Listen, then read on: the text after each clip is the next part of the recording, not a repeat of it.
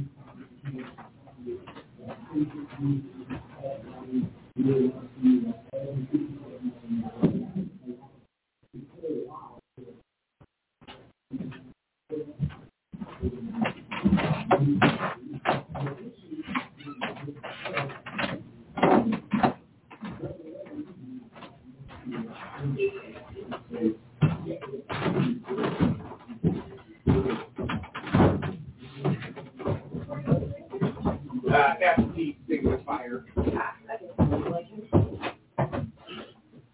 Oh yeah.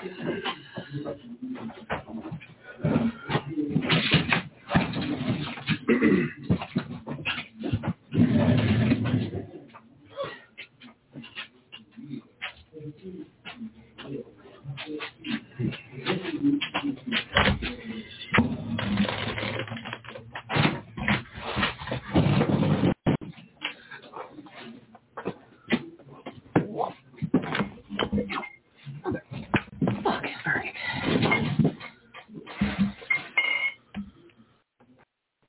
Was that the? I was the keyboard or.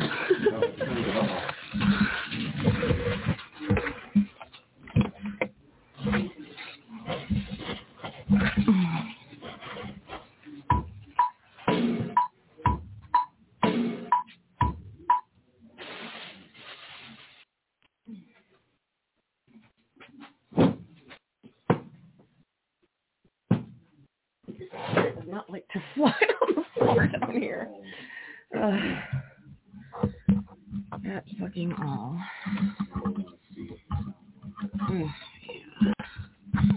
I can't figure out what I sound like because I'm wrapped up in cords. Cords everywhere.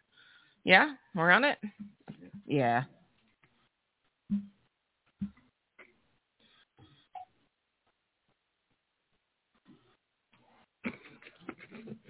Okay, you can read the guest call-in number to tell them to call in. Okay.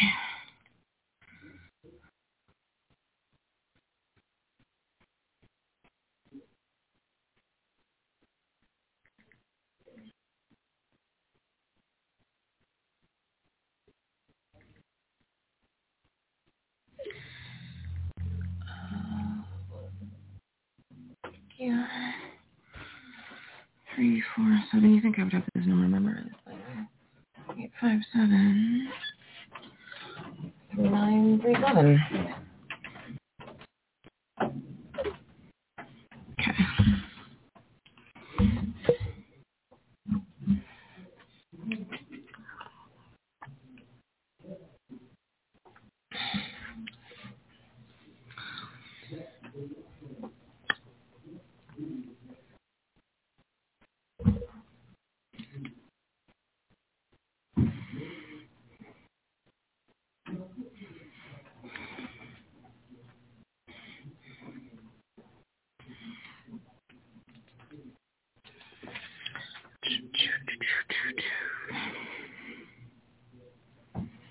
The news is a shit show these days, and we're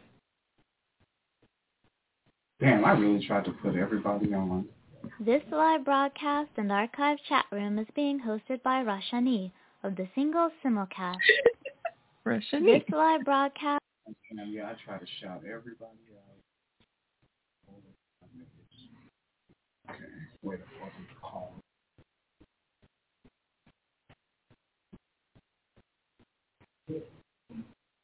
Then I go back to babysitting burgers Mm. so that I can have some food going into the week. hmm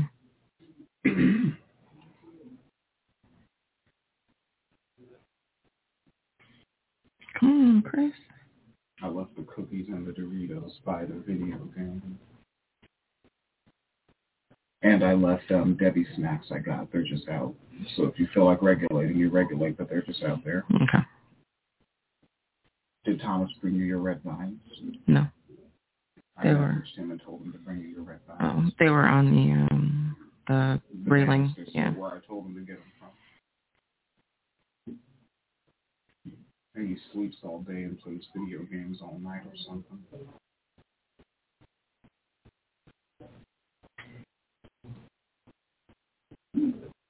I, that's something I think I'd end up doing in like 48 hour intervals. Because I can't be sitting all night and then just sleep all day. Mm. No, nigga, call in.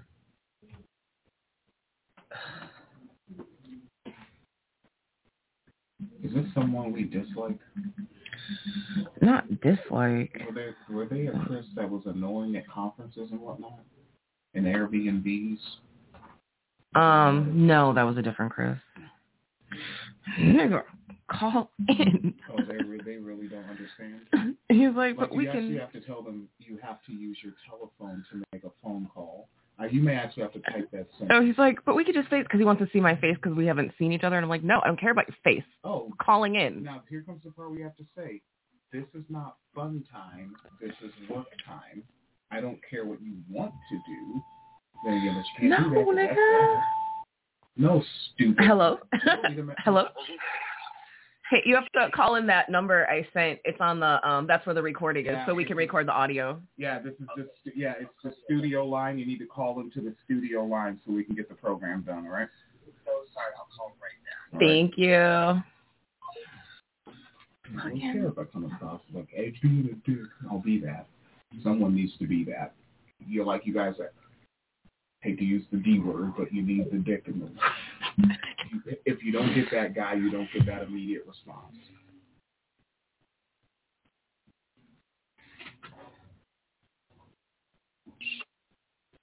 Hello. Hello, how are you? I'm good. How are you? Good. I apologize Yeah. in advance because my parakeet is just talking up a storm. So No, you're fine. You're fine. Yeah, my freaking uh Zoom. wh- I don't know what's going on with it. It like will not load, and it's pissing me off. But yeah, we can record here at least, and then I like I'll have a copy of the audio. So yeah. perfect. Sorry for the inconvenience. You know, No, it's totally fine. checking out. no, it's totally fine. Um, but yeah, so I'm so glad I get to talk to you. I haven't talked to you in forever. I feel like. Been a minute. We have our on off text, but we used to talk every like two weeks. Right? Yes. So But, really um, good to get your. Yes. So it is the keyboard. Um, yeah. So I thought it would be good um, if you know, like, to talk about what you're doing right now. Um, sorry, there's like noise on my end. um, to talk about what you're doing right now, especially in terms of your harm reduction, so we can talk about it and put it on the Swapcast. Sure. Yeah, if you want to just go. yeah, let's just go ahead. You can go ahead and introduce yourself. Cool, absolutely. Um, just for clarity, do you just want to know what I do, or do you want to know how I got to what I'm doing too? Oh, okay. Um, we can do uh, actually either way. Honest, do we can do both. Cool. Well, let's, let's do both because I think I think well, how I got there kind of explains why I'm doing it. You know what I mean? Yeah, that totally makes sense. Awesome. So, um, I have been practicing harm reduction without the vocabulary for it, you know, since I was probably 16 or so. Um, Mhm. I I was at a rave as a young person, and I was rolling, and DanceSafe was there, and I out that they test ecstasy pills, and I thought that was really interesting. Um, you know, I told friends about that, and we would, you know, create like safety plans, even though I wasn't using that language but when we were using party drugs. And um, you know, when I when I became an older person, an adult, no longer a young person, um, I got into nonprofit kind of by accident. Um, I was a bar back at the Lyric Opera, and the shit the season ended, and the guy I was dating was with me and my best friend at the time, he's like, "Oh, to my best friend, he's like, you should join AmeriCorps. Like, you'd be really good at it. There's a Public Allies program that's like social justice-based services, um, which it's not anymore. Now it's very admin crap." Um, but like, you know, she was really into it. They were really into it. I was like, well, what the fuck? Like, you know, like, what about me? Like, I could be good at this. And she didn't apply, but I ended up applying. Um, and I got the position. It's like, it's kind of an apprenticeship. I don't use the word interns for some reason. I think because, like, you're paid. And this was a couple years ago where, Okay. you know, it, the interns were never paid. Um, so anyway, I, I got hired on, and I was working with young folks who were experiencing homelessness that were queer, trans, or um, somewhere in the middle of those spectrums or an ally. Um, and I, I was put in the position to work there, which was really a blessing because you know um, I, I had two felonies when I was younger and going through a lot of things. Getting a job was not easy. I had experienced homelessness as a young person for being kicked out for being queer, um, and I was able to relate to the young people on a level that truly like no one else on staff could. You know, like they went to Loyola, they had their MSWs, but they didn't know what it was like to sleep in an alley and like you know, suck a dick so you could eat something.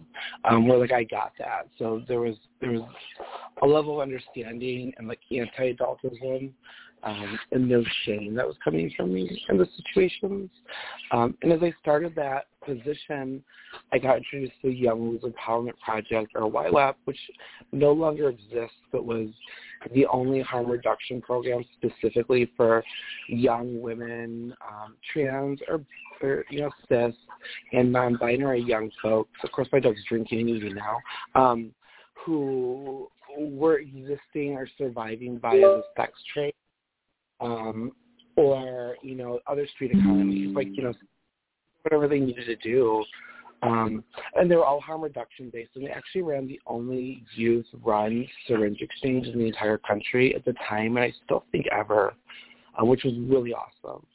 And I learned about you know the language used for harm reduction, what harm reduction was, through um, Shira, who was the executive director and very well-known harm reductionist, very like pro-sex work, um, pro using on both like a level of pleasure, but also like as a way to deal with traumas that we might experience intersection from intersectionality. Um, so I started practicing harm reduction professionally, I guess, quote unquote, but at the same time personally, um, around 24 on both levels. Um, and going deeper into that beyond just like my experience of like party drugs and raves, but also, you know, opioids and, um, you know, meth, which like some people use to survive, especially in sex work, um, so they can keep going and stay awake if you're experiencing homelessness. Um, and it just kept kind of evolving, right? Like experiencing and exploring harm reduction as an option in sex work, um, sex, which is more usually like mitigated to like conversations of like risk reduction in terms of language, I just say harm reduction for everything. So to a lot of people that are DIY or street based in the way they're doing this work. Um, and it just like, kept evolving, and the internship apprenticeship ended, and I kept bringing the philosophy with me to other spaces. Um, like I went to disability activism and social services, and one of the the columns of the way um, independent living philosophy works in disability culture is, um, you know, people should be allowed to have the dignity of risk right? So if you're a person with a disability, like you should be allowed to mess up. Like you shouldn't be infantil- infantilized. You shouldn't be treated less than. Like you can mess up and that's okay. And you can learn from that.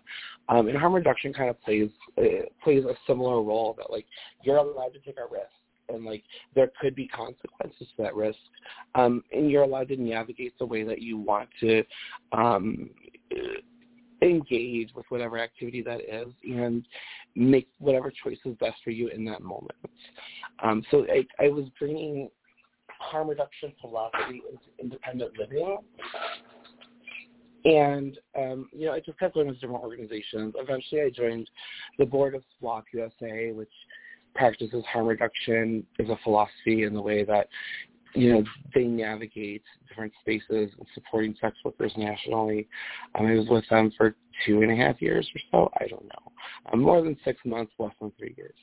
Um, and that was amazing and really got me more involved in harm reduction professionally because though I was doing it in my day-to-day work, um, it wasn't the focus, right? And with SWOP, it, it wasn't the main focus, but it was a big piece of it. Um, we did things like provided mini grants for syringe access services to different communities um, that also supported sex workers. Um, and I helped kind of navigate the way that those grants would be administered and folks would apply to them. Um, and it was really exciting to get involved with that hard in 2020, um, Chicago Recovery Alliance, I might get in trouble for saying all this, had a position open that I applied for, um, and they're kind of like the OG in terms of harm reduction, specifically syringe access and naloxone and Narcan access, not just in Chicago, but nationally through Dan Bigg, who's no longer with us. And they're kind of like, they're where you want to go, right? There's a space to go into. Um, at least I thought they were. I didn't get the job, and then two months later, um, the executive director at the time, Brandy Wilson, called me and was like, hey, I've never met you, but I read your resume. I, I see you're in the harm reduction. I see you're also come from like a sex worker, sex positive space, um, and I'd like to talk to you. She took me on, um, and then three days later she was fired after I was working there um, due to the fact that she was trying to kind of navigate a situation where culturally, like CRA, Chicago Recovery Alliance, is really valuing the opinions and the longevity of employees that were cis white people, um, and really folks of color, queer people, were trans people were not given opportunities to move up or rarely even hired. I mean, she was kind of trying to like fuck that up a little bit and like you know mm-hmm. change that near. But um, Chicago Recovery Alliance is very set in their ways and um, the board director and the board got together, which honestly was like two people, which is ridiculous for a board for such a big organization. Um, They oh, which was ridiculous. If you need to stop me at any point, please do. I have ADHD, so I ramble. Um, You're fine. Um, yeah, go ahead. Okay, so she she was let go, um, and I was there for like a year and two months without a supervisor. I was the overdose prevention manager um, without any direction or constructive criticism, and truly just like really violent people, like emotionally. Um, mm-hmm. I was the only queer person on staff. Um, oh my god! Beginning, another came on after a while, um, and it it just wasn't it wasn't cute. Like there was mm-hmm. one point where there's a most people had been there for many many years. It was only a staff of like seven eight people, um, mm-hmm. and the newest person, um, but I also had like the SWOP um, experience. Um, I was a manager of advocacy for disability work on a local, state, and national level, at a federal level. Um, so like I, you know, I knew my shit. Um, I also was coming to it as like a person that does sex work and a person that does use, which nobody else on the team could do that. Um, everybody was, you know, post recovery. They're in the abstinence, which surely isn't how harm reduction programs should work. Honestly, um, though really right? Like that's that's not that there's just like levels of like like class and access and just philosophy that goes behind that that like I think is kind of really dangerous um and creates really uneven levels of the way that folks are going to interact with each other. Um but it just it got really bad. Like people, when I say they weren't nice to me, I'm not saying like you know they didn't say hi back to me. I mean like folks there would literally scream at me for nothing, um, Oh and really goodness. violent. There was a Oh. staff meeting in in like January that I was there, and this individual who was like the daughter of somebody that was a founder who had truly like she was a building manager, and I'm not so not sure what that meant. Um, I'm not sure what she even did there except be mean. But she's like, well, I just the staff meeting, which keep in mind there's no executive director, so there's no direction. Um, decides to announce that she just happened to see my HR file and she thought it was fucked up that I made more money than her and starts screaming, literally like face red screaming in my face about how I don't deserve that, I didn't work for that, I'm not a part of this movement, I should be making much less. Um, That is wildly. That is rude as hell. Isn't that rude and really intrusive and also like where's HR? There was no HR, but like what's going on here? Like my income is doing business and it was based off the fact that I was managing the entire city and state's overdose prevention program and Narcan delivery. Um I was doing a lot of things. Um Yeah. and Brandy gave me that position.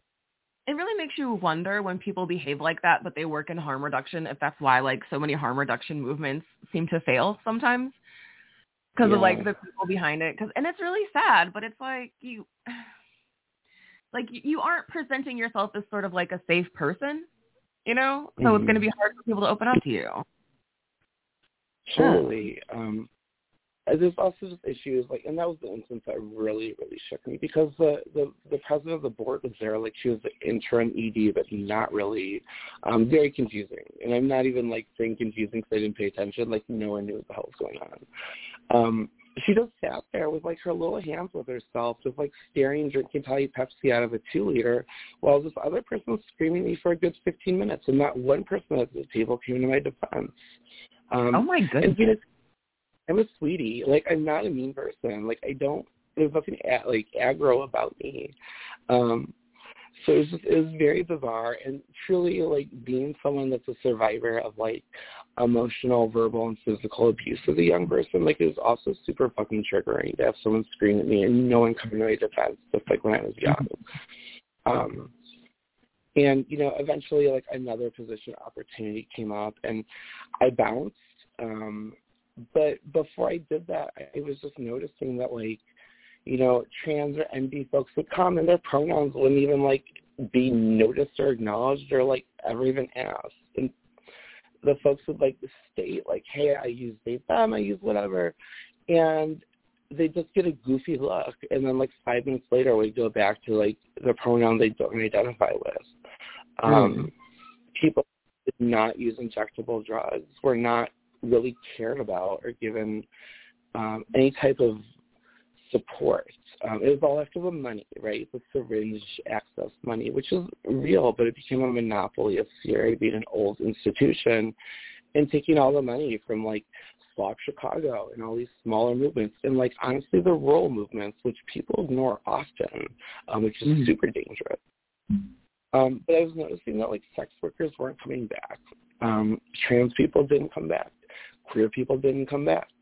Um, people who used things that were not, you know, opioid specific um, on purpose were not coming back. And I say that because, you know, in the States, especially in Chicago, but probably any city, um, there's no such thing as a pure drug. So no matter what, like you are mixing your drugs.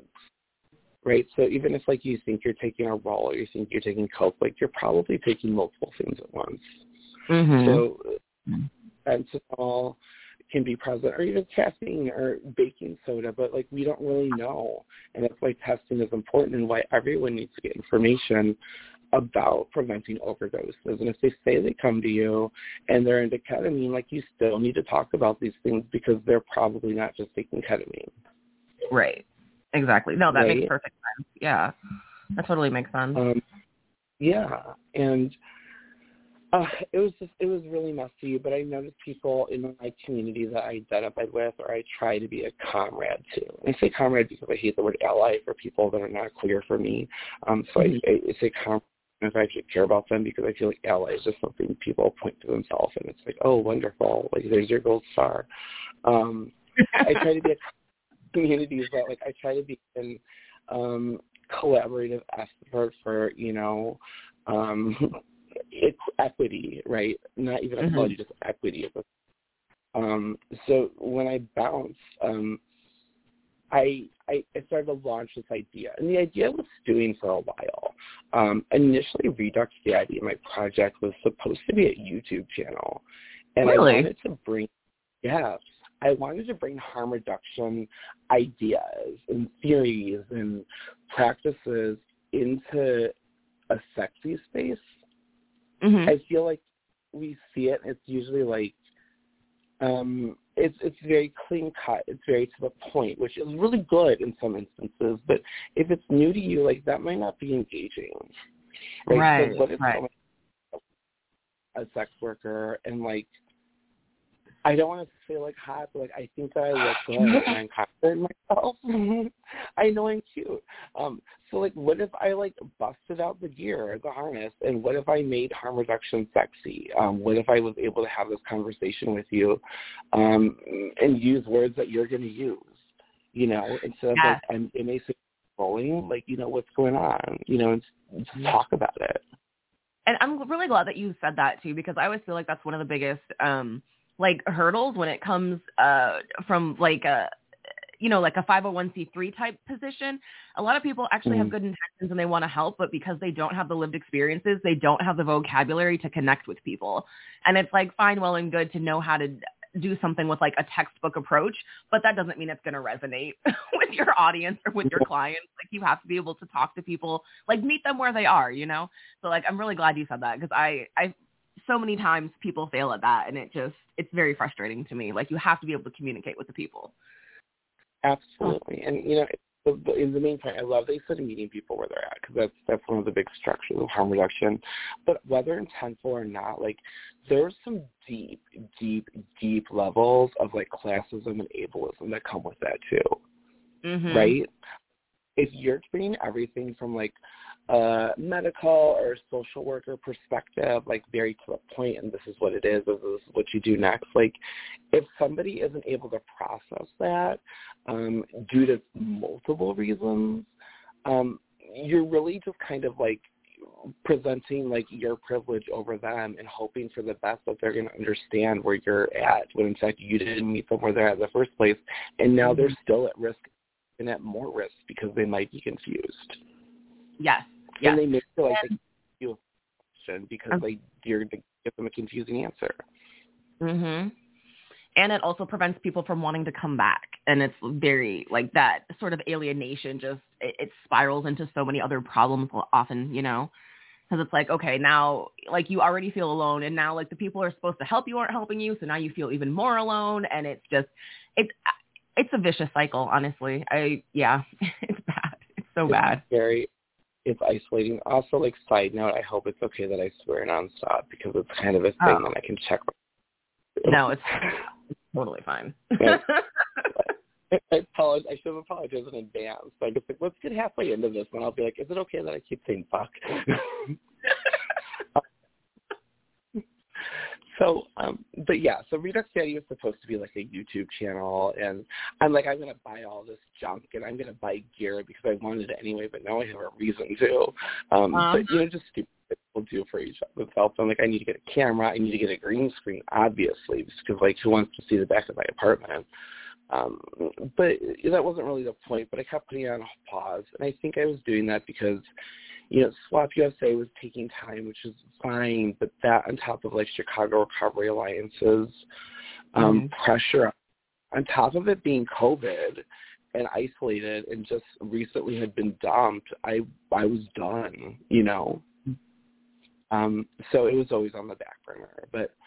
Um, I, I kind of launched Redux Daddy a little bit before that, but not really. Um, but it officially really, really launched after CRA, um, Chicago Recovery Alliance. Um, prior to that, I was I went by Redux Daddy, which is a name given to me by um, Bella, who's a, a well-known sex worker activist, and it's cute. I was into it, um, and I was just giving supplies to people that I knew, you know, like naloxone or Narcan or a safer snorting kit so we could reduce the risk of transmitting hepatitis C, etc.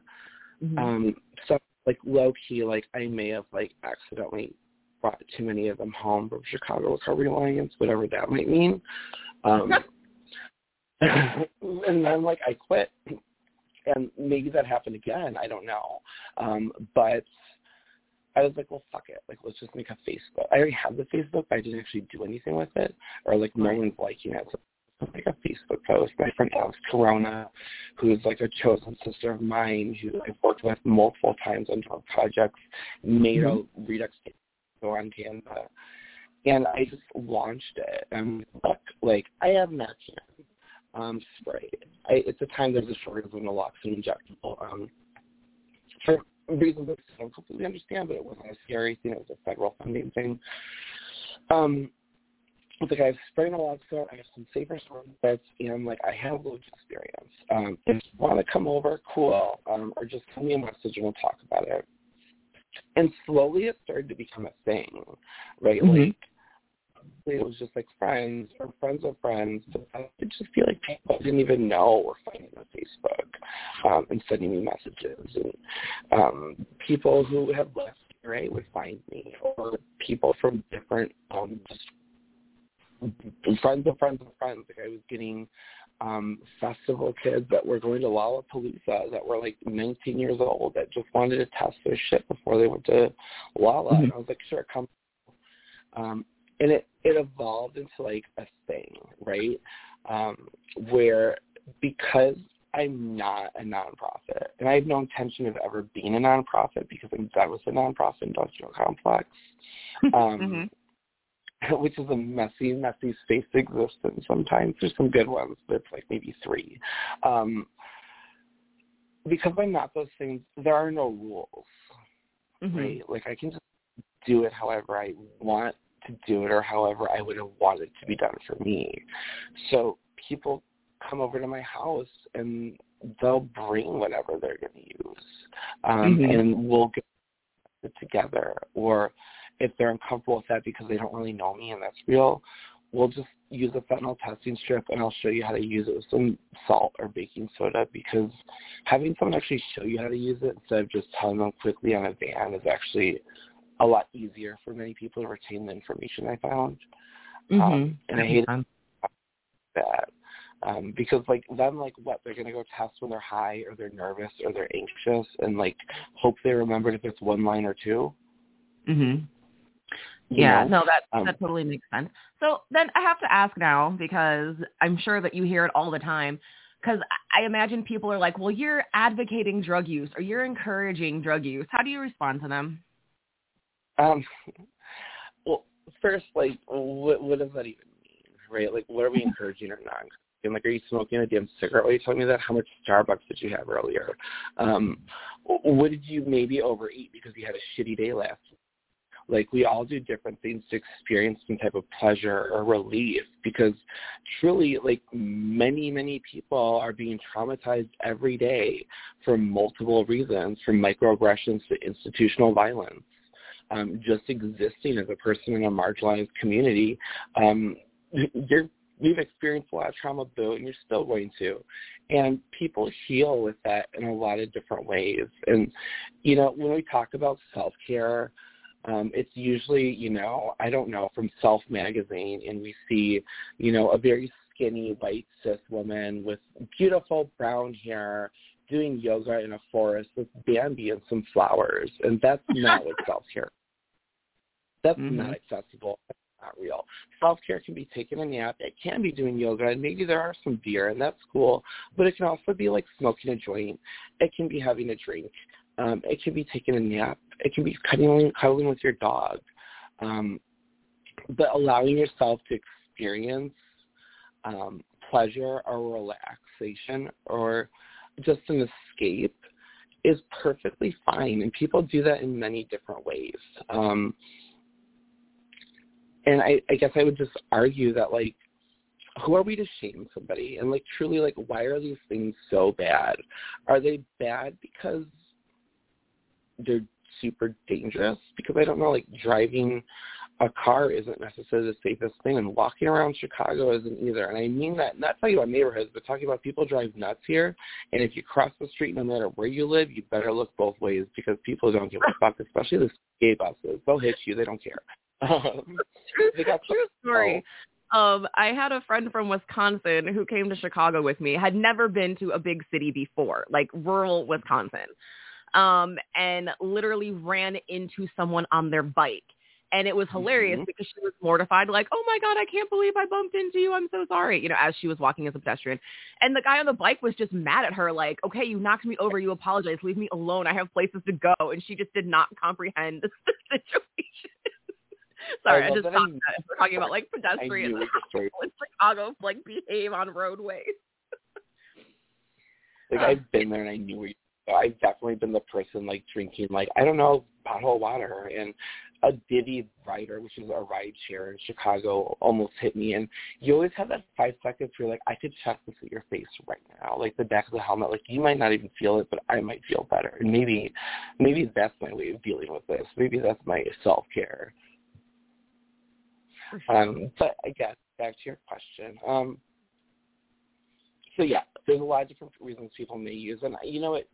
Um, I don't really believe in enabling in general. That's that's just my own opinion. But people also like harm reduction can also exist for people that have medical necessities. So maybe they're prescribed or medication that is technically a quote unquote narcotic, or maybe they're not prescribed it because they're experiencing some kind of classism or racism inside their medical institution and need to find it in different ways. Mm-hmm. Um, those are the reasons people may use. Um, I also I just want to really highlight pleasure because sometimes that's ignored in these conversations, and I think it's a critical piece. We can talk about trauma all day, but good. Mhm. Like, it's okay to have a experience by yourself or with somebody else. Um, and that could be taking some mushrooms, or that could be having some vodka, or that could be taking some Molly. Um, if that's building like a good connection that feels good, um, what's wrong with that? As long as you're practicing harm reduction and being safe. Like the the war on drugs is based off of really just policing and you know imprisoning black people, like we don't say people of color, but it's mostly black people. Um, Mhm. It's rape bullshit. Like this, this is not a real thing. What is a real thing is absolutely the drug supply is completely tainted because of the war on drugs, which is why fentanyl is a thing because people are just trying to make it so people get high and they can sell something that kind of works. Um, Mhm. But if you're, able- you know, um, decriminalize things, um, it would look a lot different. Um, and I want to really key points I'm talking about, like my push or my idealism of decriminalization and not legalization, because those, those are not the same thing. Um, and in sex work and in drug use, I think that decrim is really the way to go. And we've seen a lot of the movements of people that actually are a part of these communities or people that are connected to them recognizing that like the issues are much more complicated and when we legalize things like we're still siloing access um, and we're Mhm. still criminal some people so we need to just erase that portion and look at decriminalization Yes, that's something that comes up all the time, um, especially when we talk about decriminalizing sex work. Is everyone always has this idea that like, but just legalize it, then it'll be safer, and like people do not realize that when you legalize something, there that by definition, if there's a legal way to do it, that also means there's an illegal way to do it. So someone will always end up in that illegal category and end up being punished and penalized for that. And it's like people really don't get that. Um, that the way laws are implemented sometimes intentionally, sometimes unintentionally. Um, but laws and policies, the way they're implemented, it's never possible for everyone to always um, do that legally, like with whatever the legal parameters are. There's always a reason someone can't do that, and that person is then at risk. And I think that people who are obsessed with the idea of legalizing instead of decriminalizing really haven't thought about that or what the implications of that look like. you know Mhm. Because I see it all the time with sex work. We're like, well, just legalize it, just legalize it, and it's like, okay, you know, people are like, oh, we should do like uh, uh, Amsterdam, have the red light district, and it's like, okay, what if you can't afford to live in a red light district and you still need to work? Should you Right, be arrested got- because now you're working like- illegally?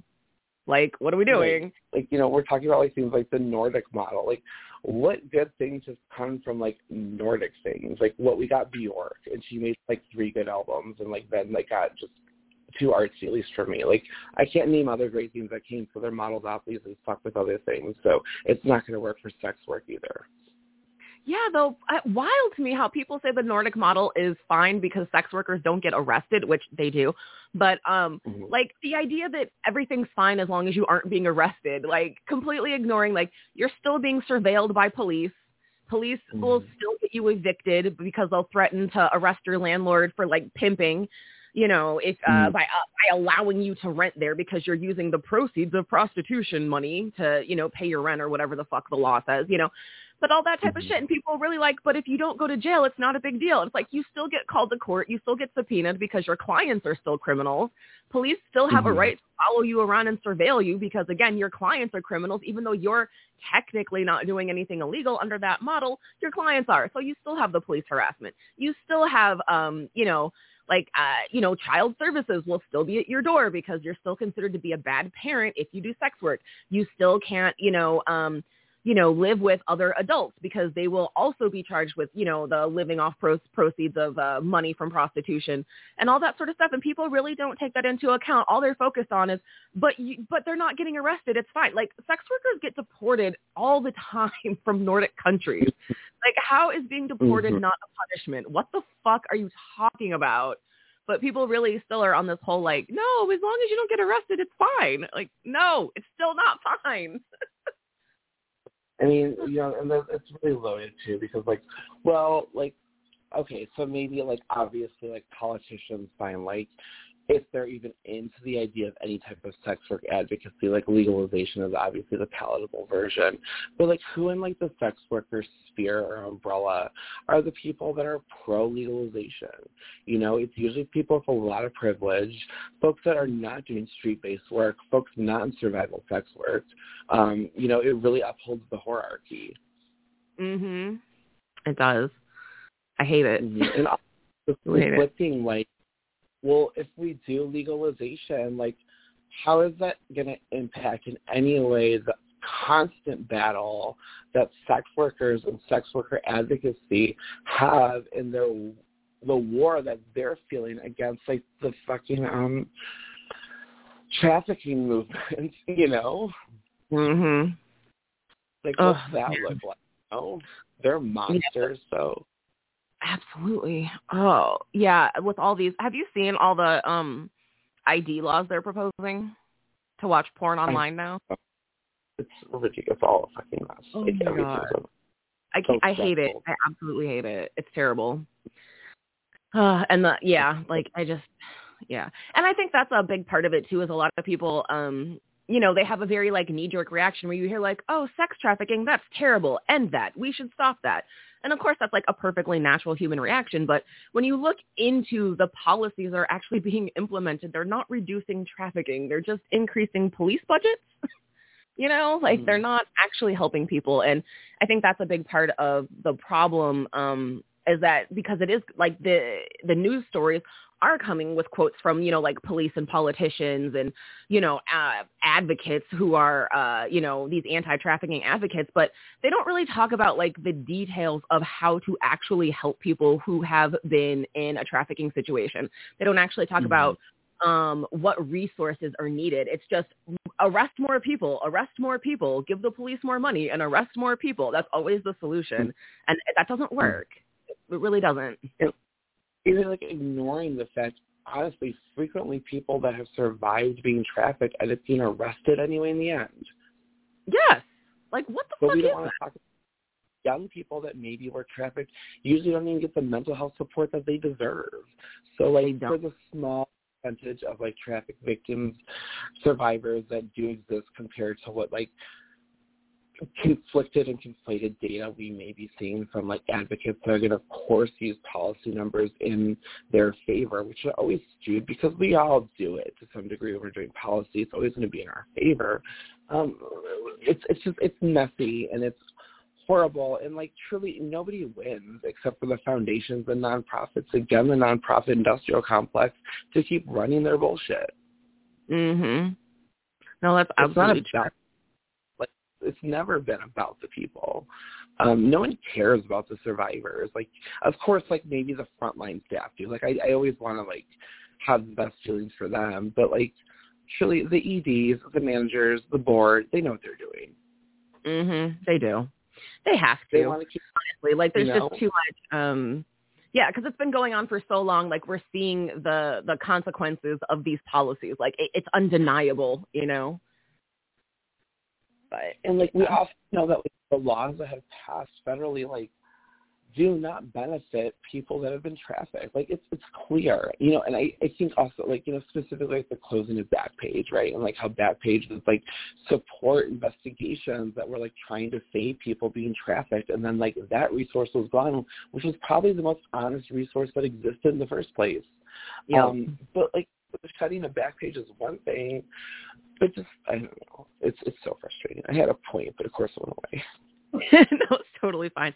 And it is frustrating. I think the biggest thing with Backpage for me personally is how many people still don't know that Backpage was actually like getting awards from the FBI because of how they Yeah. handled like suspected cases of trafficking on their website.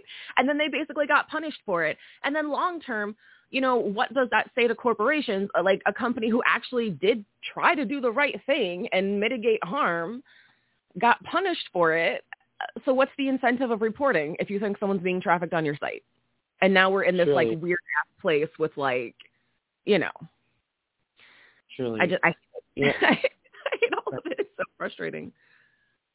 One thing that like I I, I realized what I was going to say is you know you're talking about like people not understanding and not not me not understanding but not even reading policy, and we do we're, we're in a culture right now and I'm not talking about like young people specific because that's adulthood.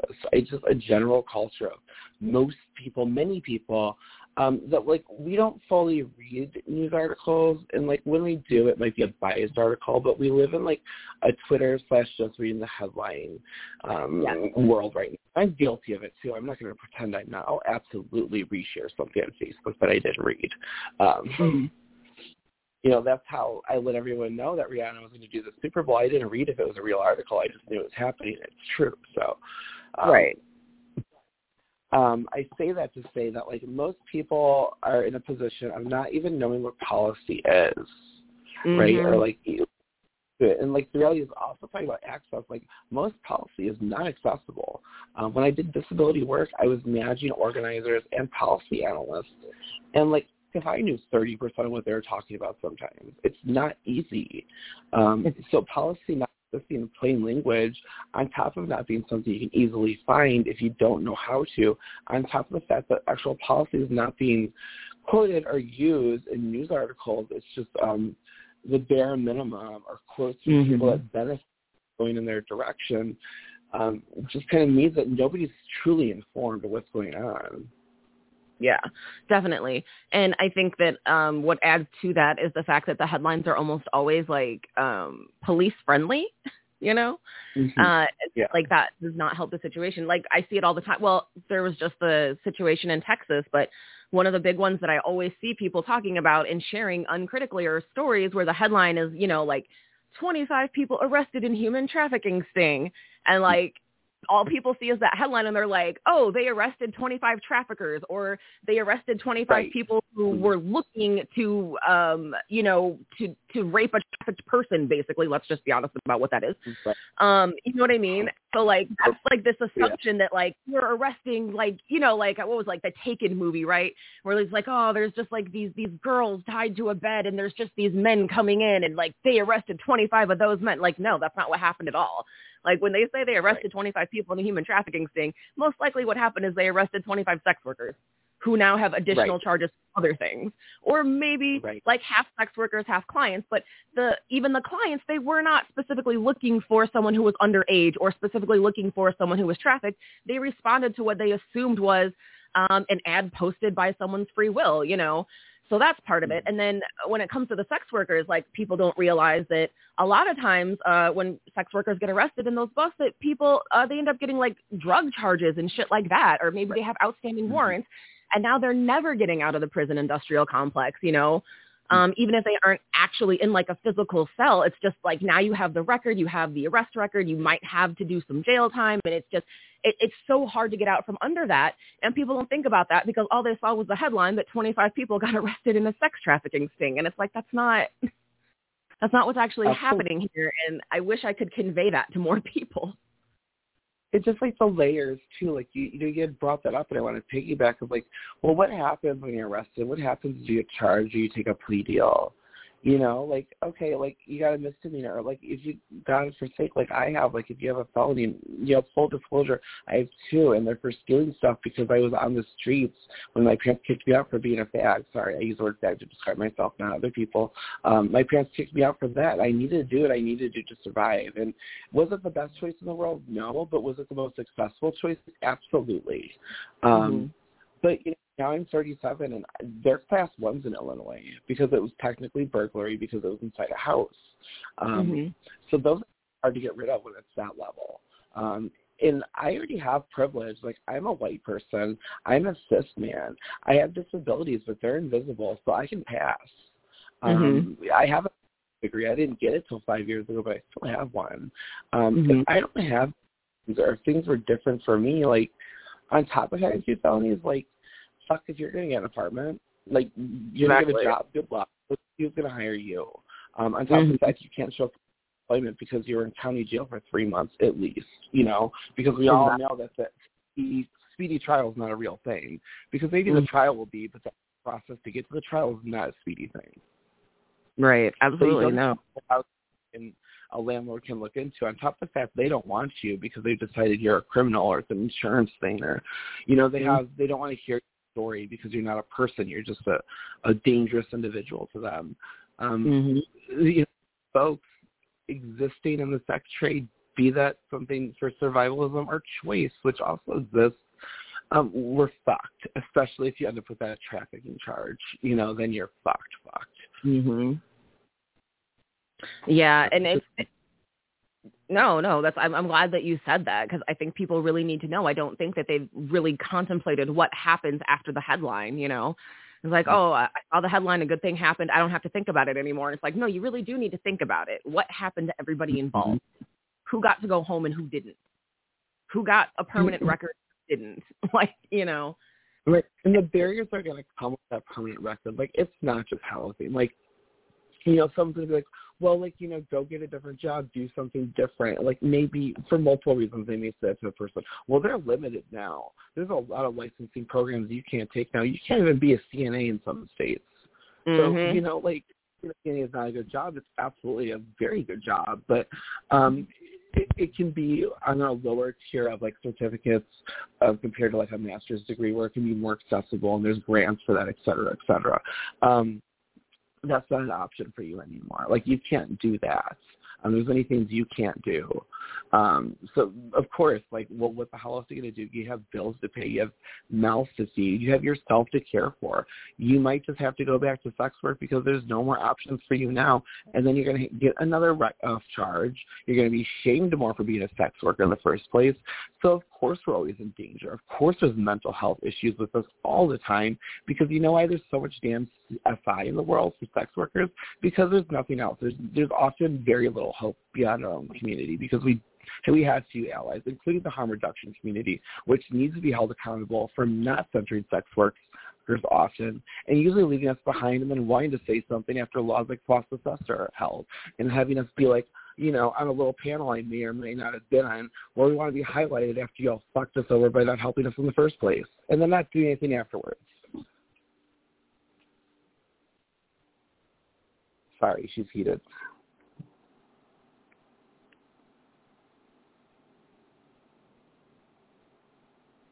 Hello. I cannot hear you all of a sudden. Can you hear me? I, I'm going to call you all right back because something went on. I, it's, the phone's still connected.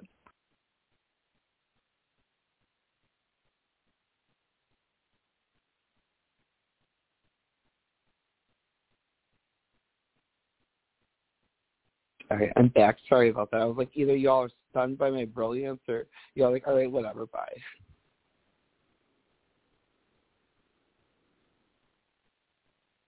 I'm still not hearing anything, so I'm gonna put my headphones on and see if that helps.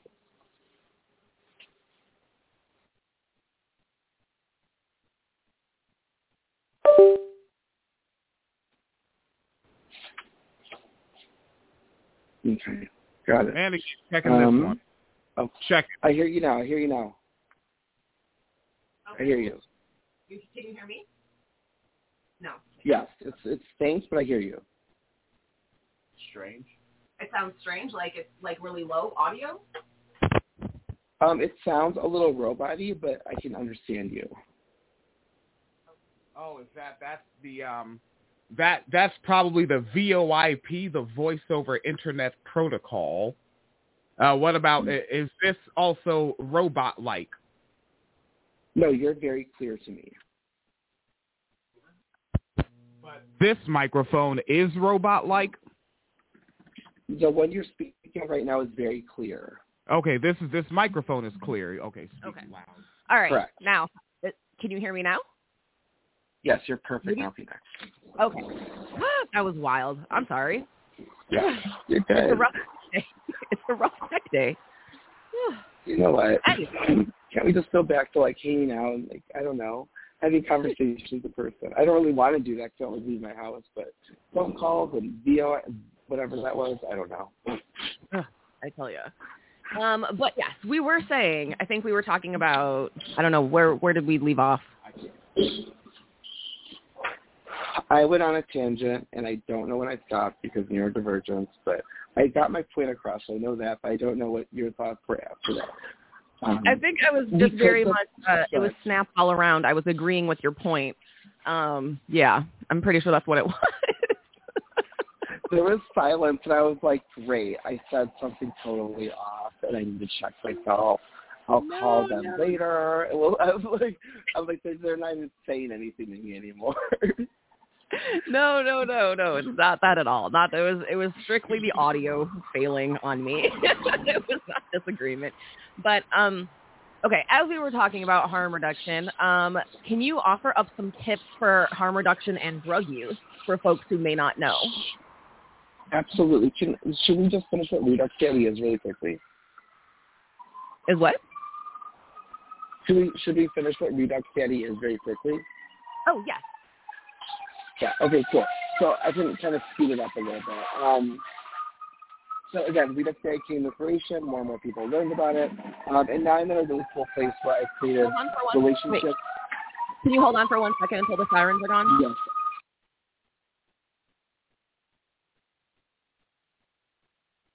Wait, did they mute or did I the think- sirens mute? I think he muted. Heath? Yeah. Definitely. Yeah. Okay. All right. It's gone, right? I can still hear him. Hmm. Yeah. Okay. I have, I have voice canceling headphones, so Yeah, it's that the, sh- the, the sirens are showing up in the wave file. okay. I'm sorry. no, it's fine. Yeah.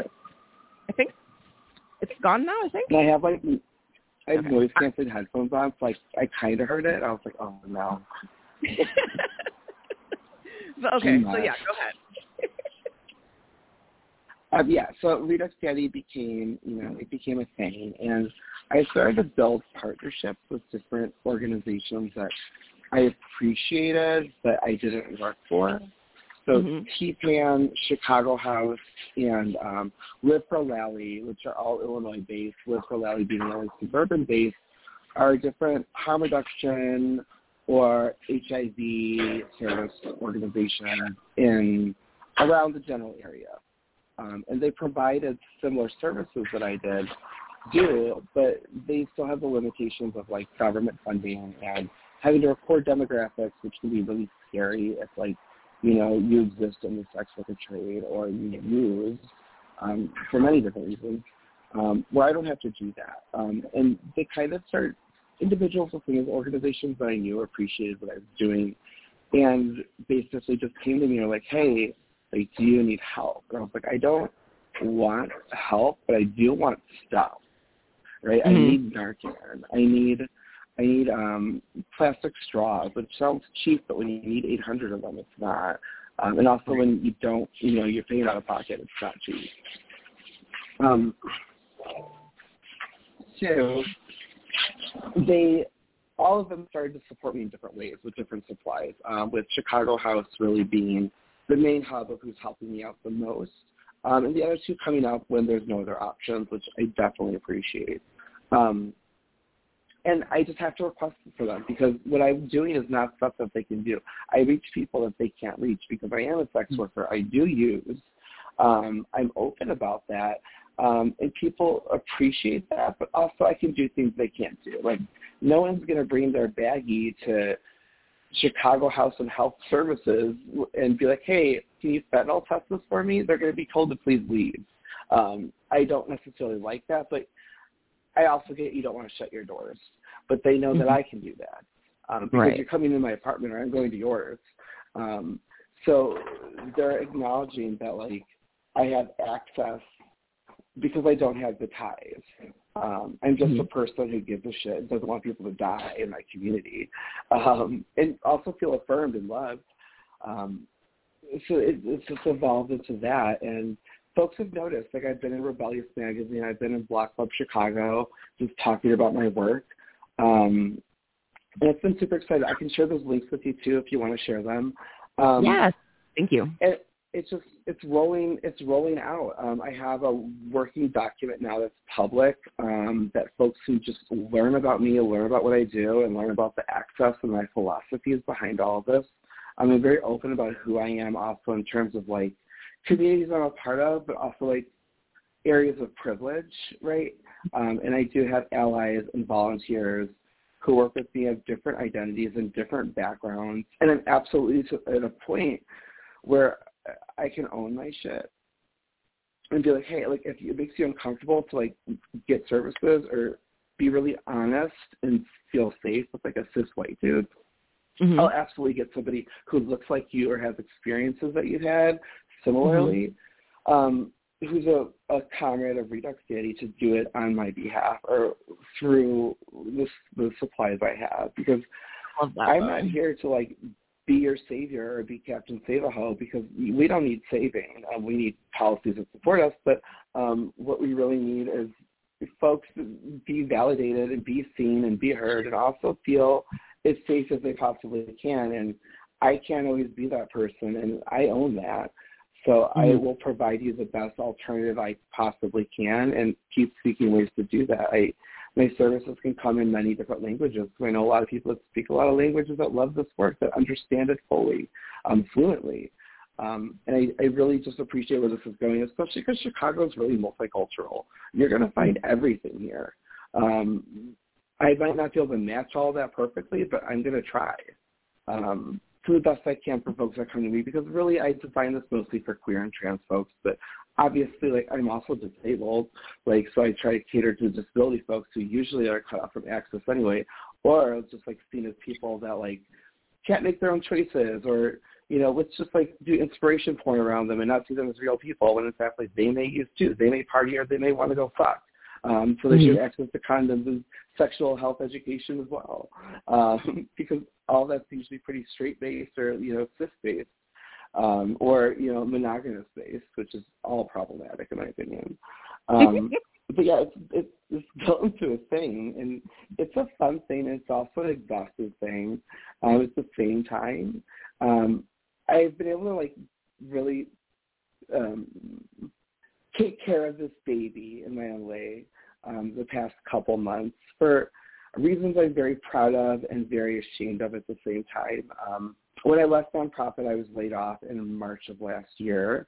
Um, the nonprofit kind of sunk shortly afterwards, not because I left. I don't want to pretend I'm something amazing. Just they had a lot of struggles. Um, mm-hmm. And at that point, I was super burnt out and really over the nonprofit industrial complex. Um, I was there's some days I was working 17 hours a day, and I'm not being cute or exaggerating. I'm like literally 17 hours. Yep. And it was a great position and I made really good money. I made really good money. Like someone that was eating, you know, literally crackers out of a dumpster when I was 17, like I was doing really good. But mm-hmm. I didn't give a shit. I didn't want to go back to nonprofit. I, I could be a director or something, and I I don't want to do that ever again. Uh, I still want Redux Daddy to exist, which it can because it's not a nonprofit. But I also always wanted to do queer nightlife because it always sounded fun. Um, mm-hmm. So I, I decided not to apply for a job in nonprofit, and I just walked to like a bar that's a couple blocks from me called Touche, which is the oldest leather bar still operating in Chicago. Um, I interviewed and I got hired a couple a week later. It wasn't my favorite place. It's pretty cis and white based, but like I still need a job. The industry's mm-hmm. not easy to get into. I'm pushing 40. Like, you know, like gay bars want like younger people, and I get that. Right. Um, I don't like it, but I get it. But Touche doesn't really give a shit, so whatever. It's a foot in the door.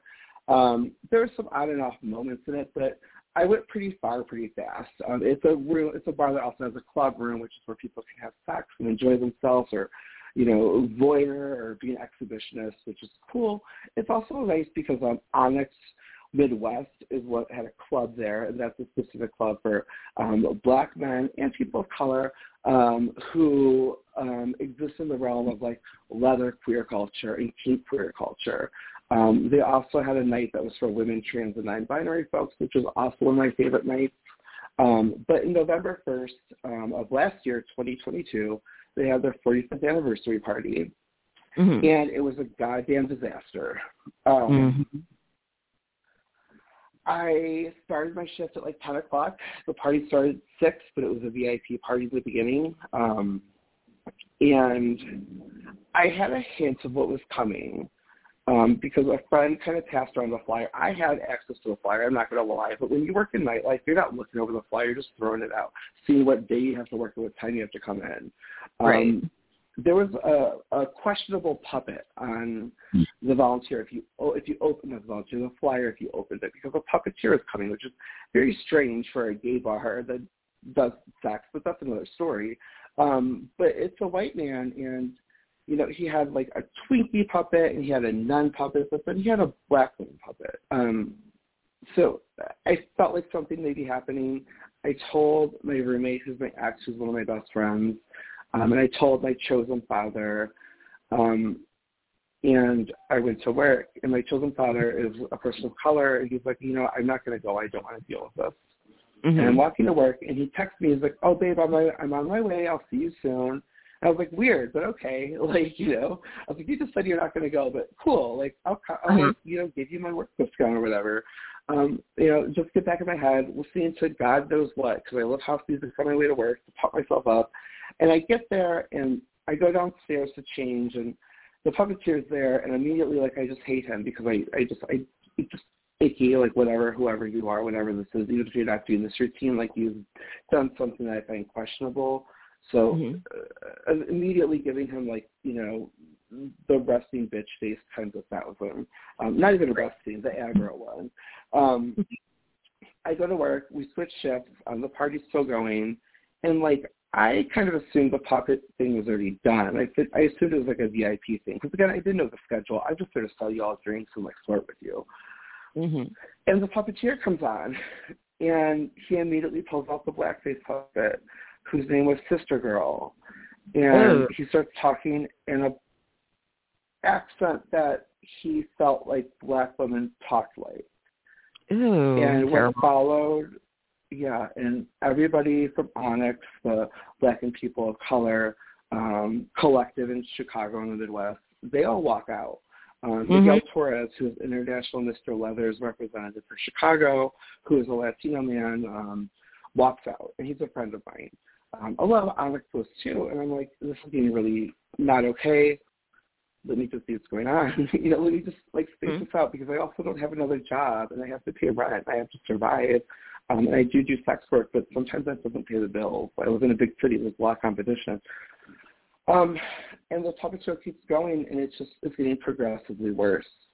Um, he at one point raised the puppet's skirt to show off you know, her genitals and oh my starts God. making fun of awful or no, it's awful. And I hate saying this. I hope I'm not like creating like trauma by saying this, but like people need to know that this happened. Yeah, I in people, opinion I, too. I didn't so. even I didn't know that part honestly. So I'm actually glad I know that. Yeah. Like, yeah. Um, compared like her pubic hair to a Brillo pad. Um, started naming her children, which were named things like Clorox or whatever and Ooh. the audience at this point is mostly older white gay men in leather, and they're fucking laughing.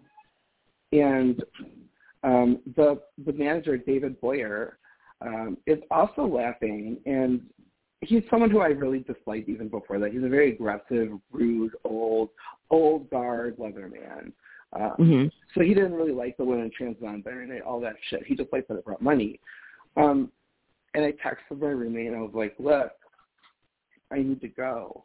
And he, they're like, okay, like, I was like, can you help me? I was like, this is how much money I have in my bank account, and I don't know what I'm going to do after this. Um, and they're like, sorry, like emotionally, he's like, well, if you need to leave, leave. So I was like, okay. So I texted my dad, my chosen dad, and I was like, he was in another part of the bar where the event was not taking place. It was like the back room.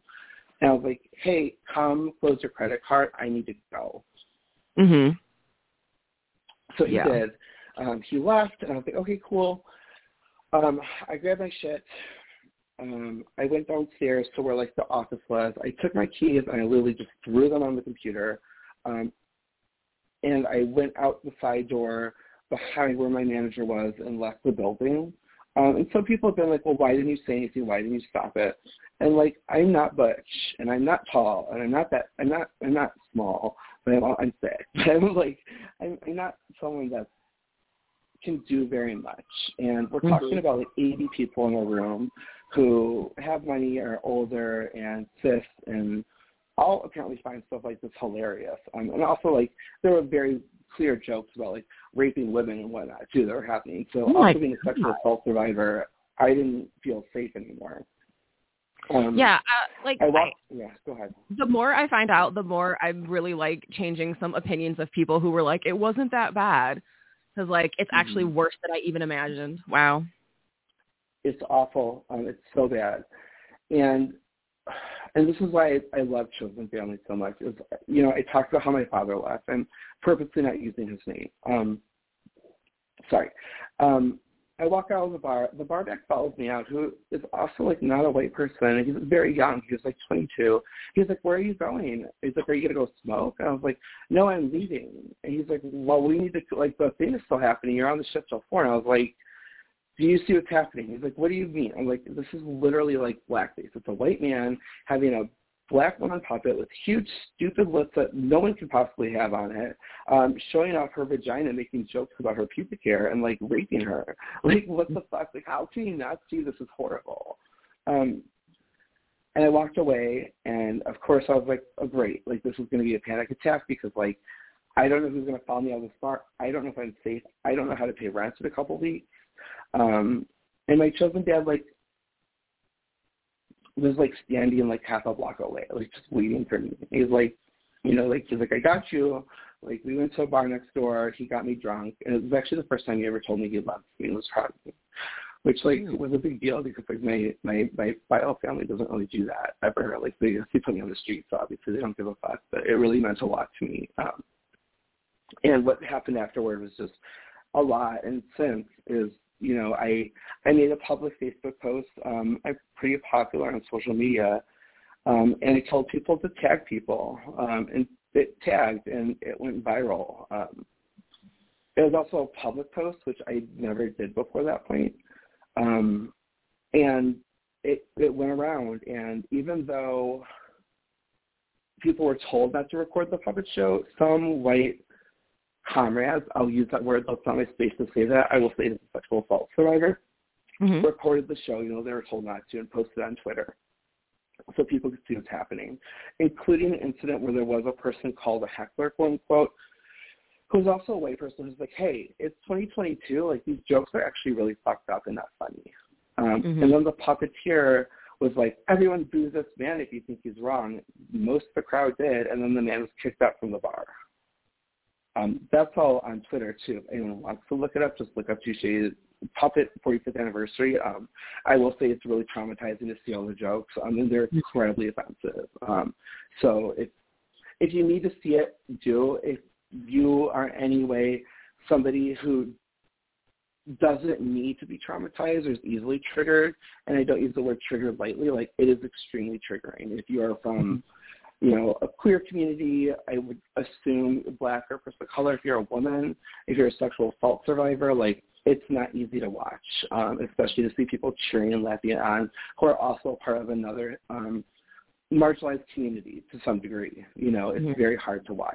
Um, but it went viral, and you know, the next week was nothing but like newspapers contacting me, and then being wrapped up in social media in a way that I never anticipated. Um, mm-hmm. And I'm nosy, so like, of course, like you know, George Takei's posting it, ABC7 is posting it, but then like Advocate Magazine, which is national, is posting it, and then newspapers in other countries are posting it. And of course, I'm going to every post of it and reading every single goddamn co- um, comment, um, which was and sometimes a great idea and sometimes an awful idea because people have a lot to say about people they don't know, especially if they didn't read the whole thing, mm-hmm. right? Um, so that that got to me. Um, um, specifically, also there was one bar in Chicago that's relatively popular that I'm just not going to name because I don't need that, but they're really up my ass, like in a, a, a seemingly good way. Like, mm-hmm. oh, like you should come to us. Like we're opening a new space. They open, they have several spaces. We don't do this. Blah blah blah. Like, every time I post them publicly, they're commenting. So it's like, oh, cool, an opportunity. Um, and then the dust settled, and I applied, and it was a weird response. And then I finally interviewed, and like I got a really weird way of them just no. Um, it was just like, hey, we're not going to go with you. Merry Christmas. And I was like, oh, okay. Mm-hmm. cool. Um, so I've come to the conclusion at this point, and I'm assuming, but I don't think it's hard to come to this conclusion that like they were really doing this for clout and for customers, and really to take like ally and black and brown and femme money um, mm-hmm. to to say like this is the better space, but actually like if you do do this stuff, like fuck you, we don't want you to start shit in our space. Mm-hmm. You know, because right. I've been told like you know like you're you're too radical, you're too loud. Like of course we agree with you, but like no one should actually go to that level. You know, which what level did I go to? I made a Facebook post that was public and said, "Don't be racist, fuck you, how dare you." I'm out. Is literally like a nutshell what I said, and tagged the bar. Um, but I haven't been able to get a full time job since um, mm. in the hmm. bar industry. Um, I have applied, I've had interviews, and literally like interviews that go really well. And I have mental health stuff, so like I have gone to many interviews that I probably did really good in, and that I got these good jobs in nonprofit before, quote unquote, good jobs, and I still thought the interview was awful. But like the, some of these interviews I've done since in the industry, like I was like, oh, this was really good, and then like they never contact me again. Like even when they say they're gonna like send you an email, even yes or no, like there's nothing. And some of them were like through social media, and like I can see you saw my message following up, and you like you still didn't even say hey no, you know. Right. Um, I will say though, there is a group called Organized Grind that throws parties in Chicago, and the guy that runs it, Ryan Willing, um, he's one of the first people to reach out to me um, they only throw like they don't have a home. They just kind of go to different bars nationally, but mostly in Chicago, and throw kinky, queer, um, sex positive parties with really good house music. Um, mm-hmm. And he's just like, hey, you know, I know this all just happened, but like, do you want to host an event for us as a guest this weekend? And I was like, eh, you know, I really need to make money. I don't have a way of making money now. Like, fuck it. Like, let's do it. Um, and I did a pretty good job. And he's kind of took me under his wing since, and I've been hosting events for him and guest bartending since a couple times a month. Yeah. Um, and kind of come into my own, you know, mm-hmm. like I'd never hosted an event before this, and now I love it. Um, and I really appreciate working for a space where like our flyer like literally says like, hey, if you do any of these isms, like you're gonna be kicked the fuck out and you can't come back. Yeah. Um, which is the complete opposite of where I came um, from. You know. So I don't want to like cut you off, but we've been recording for over an hour. I'm sorry. Um, that's okay. No, it's totally fine. Is there anything that you wanted to like touch on before we? Back to harm reduction. Back to the whole point of this conversation. Um, all this is related, but you know the point. The point. Um, harm reduction isn't just a philosophy, but it's kind of a way of living. So like we can we can apply to anything. Um, really, it's you know knowing the risks of the different things you're doing, knowing alternatives to doing those things, which can be anything from not doing it to how do you do it safer. And the way I look at that is like, okay, like I'm gonna go get like they don't exist anymore, but they're wonderful when they did the supersized meal at McDonald's with the big ass fries and the huge drink, which they didn't make anymore, which is awful. Um, but you know what? Like I have high blood pressure. Like maybe I'll get the kids meal. Maybe I'll get a salad. Maybe I'll get the medium. Maybe I'll make something at home um, knowing that all these different options exist, um, and then choosing what makes the most sense for me at that moment. And that could be the supersized meal. Maybe that's what I want. Maybe that's what I need right now. Um, and right. me as your ally or your harm reduction support peer advocate um, is just going to be like, hey, like I give you these different options to think about. Whatever you choose, great. Um, and we'll go from there. And if you need support in the future, come to me again. We have this conversation. And in drug mm-hmm. use, um, that's Narcan, that's snort, um, safer snorting kits, um, that's fentanyl testing strips. It's sex and sex work. That's condoms. It's also safety planning. So you know, if you're a sex worker and you're doing street based, like do like make sure you can run in your shoes if you gotta run. Like let's have real conversations about shit. You know what I mean?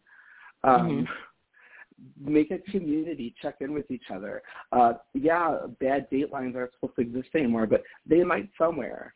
I mean, if you can find one, like utilize that and contribute to it too if you need to, or if you're unfortunately in that place where you have to, you know. Uh, and really, that's harm reduction is building a community. Um, and like I said, like you can apply it to different parts of life, like when it comes to food, and recognizing that that's all it is is providing someone with options to make a choice, um, an educated, informed choice of how they want to proceed in any activity, be it maybe their self care of going to the forest and doing their yoga with the damn deer and the birds, or it could be like, you know what, like I'm gonna take this pill. Um, I bought it from the street. It says Xanax. It could have fentanyl in it. You know what though? I, I just got these strips from Redux Daddy, so I'm gonna test it. He showed me how to do this, and maybe it will be positive for fentanyl. Um, but I'm I'm okay with that. But I'm gonna show my friend how to use Narcan just in case it is.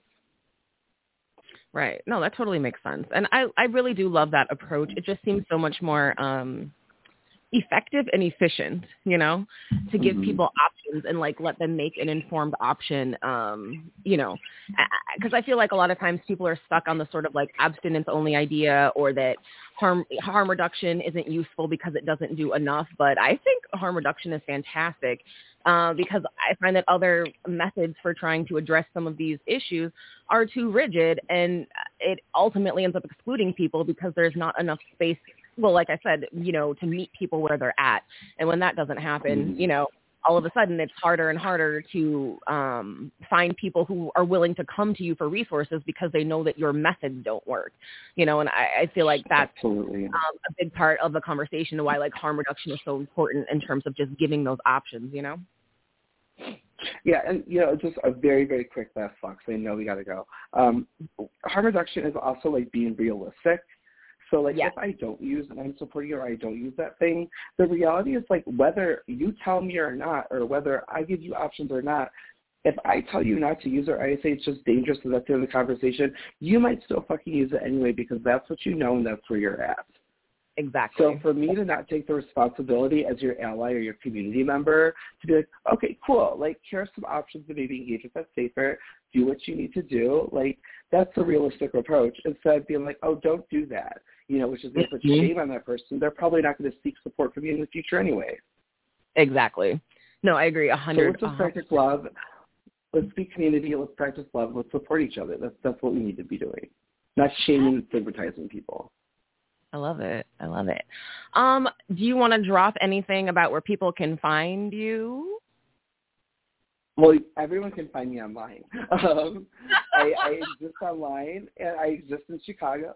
Uh, Facebook.com slash Redux Daddy is the main space. I have uh, Instagram. I've posted twice on it.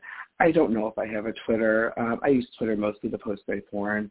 Um, let's be real. But, you know, I have Facebook, also Redux Daddy, which is R-E-D-U-X-D-A-D-D-Y at gmail.com. Um, my services are primarily for people in Chicago. Um, mostly north side, but I'll figure it out if you're out on the north side. Um, my house is not accessible. If you're a chair user or stairs don't work for you, I can meet you somewhere else. I've done it on the street, um, and I'll do it in someone else's house if that's what it has to be, or find someone that can. Um, my website that I share, which is really just a link that I'm going to give you all, has my information, my story, and also how to stop an overdose if you don't want to talk to me. You can just read that, um, or how to inter- try to intervene with one. Um, all these things exist. They're all options. Um, check it out. And also, like, I'm fun and I'm funny. And if you like, you get something from me in person, I'm probably going to give you candy, and there's probably going to be stickers. And if you come to my house and you like dogs, I have a 90 pound pit bull named Bajo who thinks everybody's amazing, and he thinks he's four pounds. And if you're afraid of dogs, he'll be this crate, and if you're not, he's going to be on top of you in the cutest way. But also, also, so my hug, the dog energy. love, all that. My dog, my my dog, the hugs, all that. Like, if you want it and you ask for it, you can absolutely have it. If you don't, cool, I respect that. Let's just do what you need to do. Um, but yeah, find me online. Um, hit me up. If you're not in Chicago, I can help you find resources where you're at, or we can just safety plan online. That's cool too. I have the messenger open on my Facebook too, so you can just direct message me. Yeah. So are you gonna um put videos on YouTube? Because that would be awesome and amazing, and you should do it. I mean, I don't know. If people want to like buy me a green screen and like, you know, I'll send my wish list of like gear that I want. You know, not that I have like 50 harnesses already because I worked at a queer bar and I need to sex sell. Um, but you know, I'm kidding. Um, I might one day. I've been talking about collaborating with some people. Also, a fun note: I might feel this at some point really quickly because though I don't want to be a nonprofit, um, I have considered recently um, finance fiscal sponsorship from a nonprofit um, Okay. which would allow me to have a couple more options without having like that demographic crap. Um, and I'm specifically working with people that use or are sex workers are in good community with them, like folks involved with, like HIPS DC, um, AIDS United. Not saying those are the spaces, but folks are giving me resources that are associated with these spaces. Um, so if I ever do do fiscal sponsorship, like it's not going to be this huge thing where I am now them and they're now me and we're sharing all these things. I, I need to do it. I need to do the same way I've been doing it. But if I have more funds to do it better, um, amazing, wonderful. That's great because I don't have a job. I don't have money. So every like I'm giving you the Narcan that I'm getting for free. Um, so if I have more ways to provide more options to y'all, I want to. That's what I want to do. Also, like there's a wish list. Like if you don't use or you do use or you do do these things or you do the access, like you can buy stuff and I I will give it to the community.